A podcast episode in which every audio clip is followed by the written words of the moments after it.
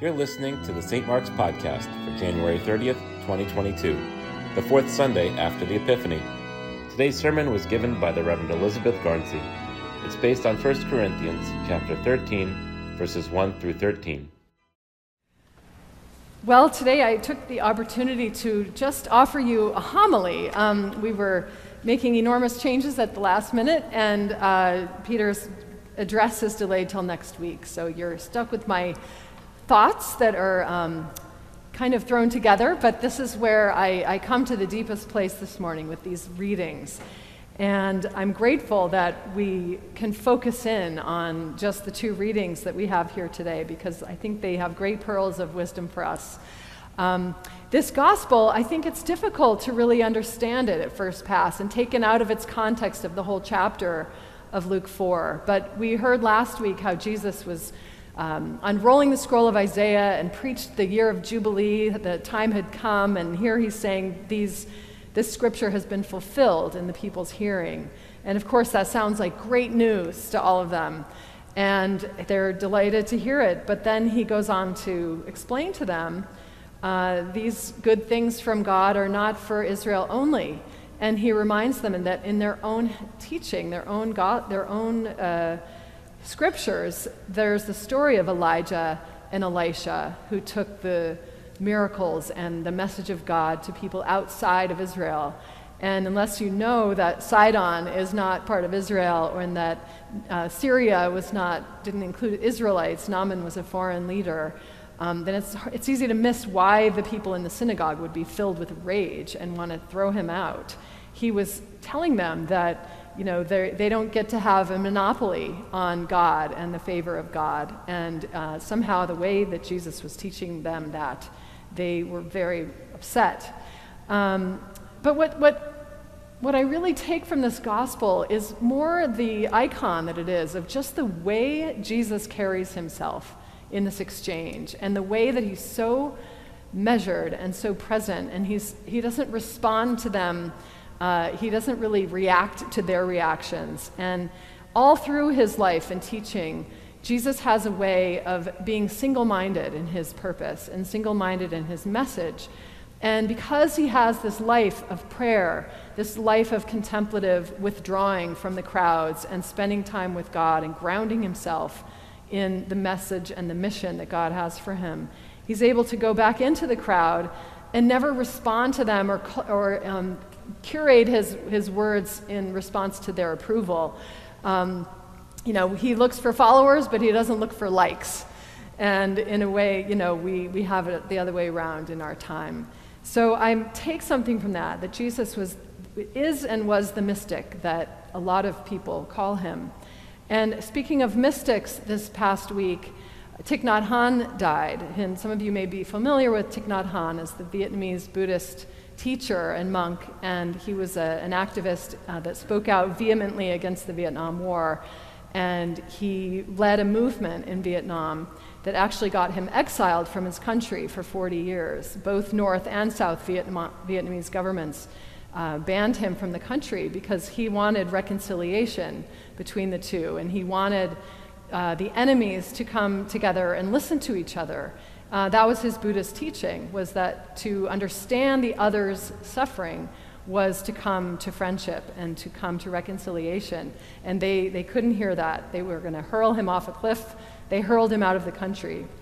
But he went on to found a great um, monastery, Plum Village in the south of France, where he taught people from all over the world in every kind of background. Um, this past week, I listened to an interview he did with Krista Tippett. I'm sure many of you know On Being, the great blog, great podcast that she does. Uh, and he, she had interviewed him at a conference in Wisconsin in about two, 2016 or so. I can't remember the year, but um, the conference was organized by a woman who had been a police officer in Wisconsin for 25 years. And she went to Plum Village and met Thich Nhat Hanh and was so taken with his teaching that she wanted to organize a conference for her fellow police officers in Wisconsin. And she said to one of the nuns at Plum Village, um, Would he ever, how could this teaching ever apply to police officers? I mean, I'm so drawn to it, but how on earth can we reconcile? I carry a gun for a living, And what does this teaching have to do with me, even though I really hunger for it? And she said to the woman, Who else would we want carrying guns but the people who can practice mindfulness and compassion? And I thought that was a powerful response. And then, as a result, she set up this conference, and there he was in Wisconsin, where um, Krista Tippett interviewed him. So it's worth, it's worth going and listening to. But something that Thich Nhat Hanh t- taught a lot in his life, to me, comes up today because of our Corinthians reading. And we, we're used to this reading from 1 Corinthians 13 as the wedding reading. Um, this is the one we always hear at a wedding, no matter where it is or who's getting married or what their faith background, it often comes up. And rightly so. It's a beautiful poem about love, and there's something in it for everyone. And, um, but that's the context where we're used to hearing it. So it's unusual that we get to hear it in our lectionary uh, once every three years. But um, so it's a good opportunity for us to stop and hear it in a new context. And this new context I would like to offer is uh, I'll begin by sharing with you the four elements of love that Thich Nhat Hanh taught. Um, not because I'm elevating him above our teacher Jesus, uh, but because he's like Jesus in the sense that he taught mindfulness. And Jesus also taught this way. He taught Give us our daily bread. Give us what we need just for today. Keep us present today. Jesus taught, do not worry about tomorrow. Tomorrow has enough trouble of its own. So, you know, we miss this way of Jesus sometimes because he's so familiar to us in our stories.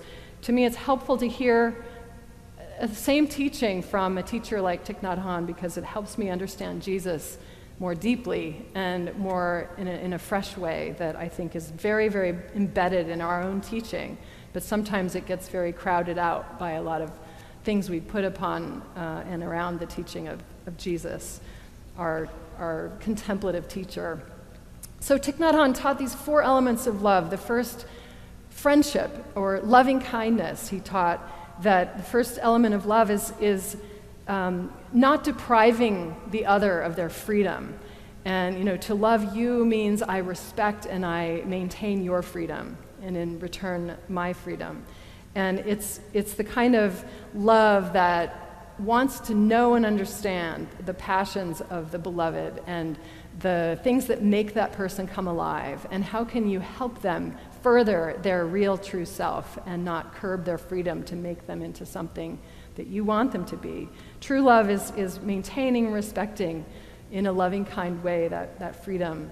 And the second element of love is like compassion, it's the capacity to understand the other's suffering and the desire to understand the other's suffering and to listen for it and then to help, uh, to help relieve it and remove it.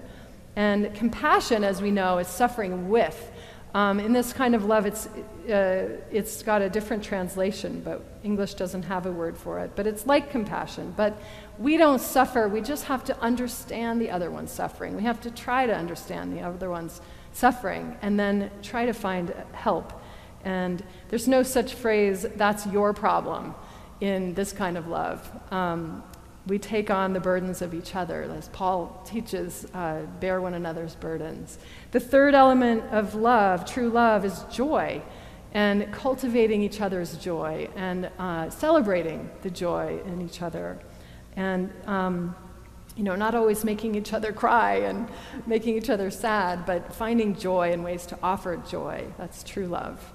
True love is the fourth element is non discrimination.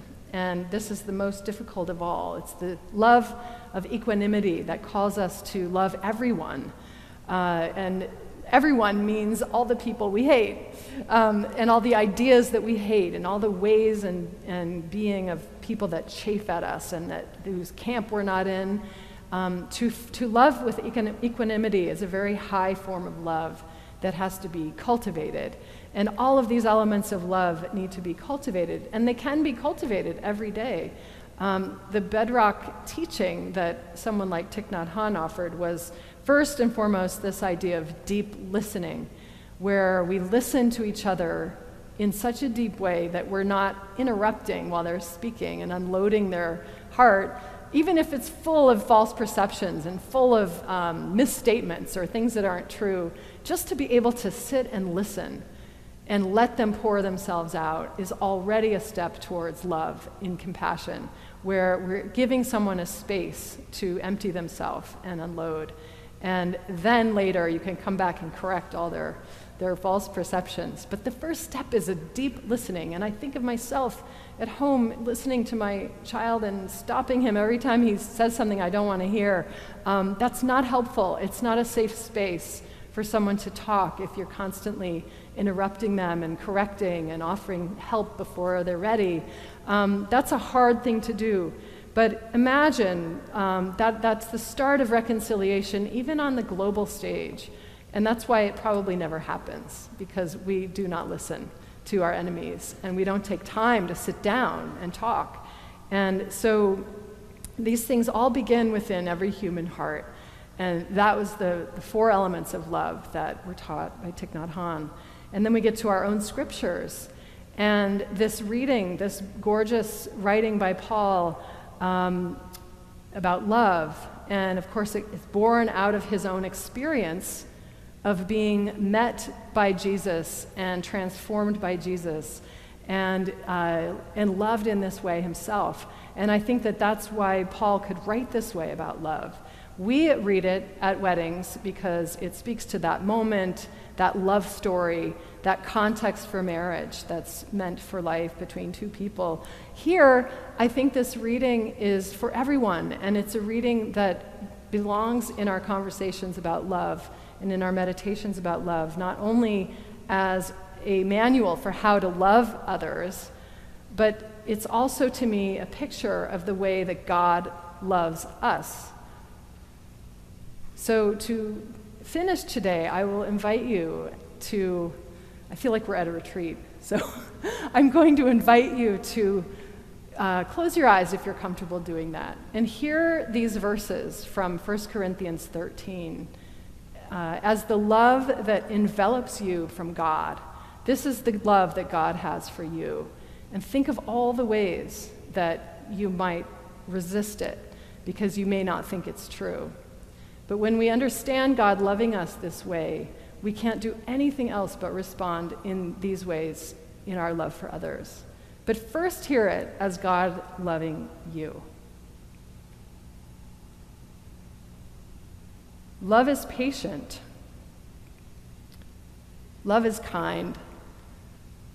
Love is not envious or boastful or arrogant or rude. Love does not insist on its own way. Love is not irritable or resentful. Love does not rejoice in wrongdoing, but rejoices in the truth. Love bears all things. Love believes all things. Love hopes all things. Love endures all things. Love never ends.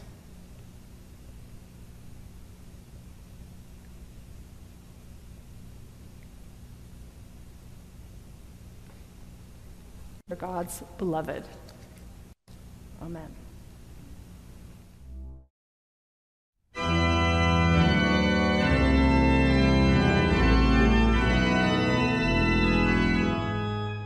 Can find more sermons on our website, www.stmarksnewcanaan.org.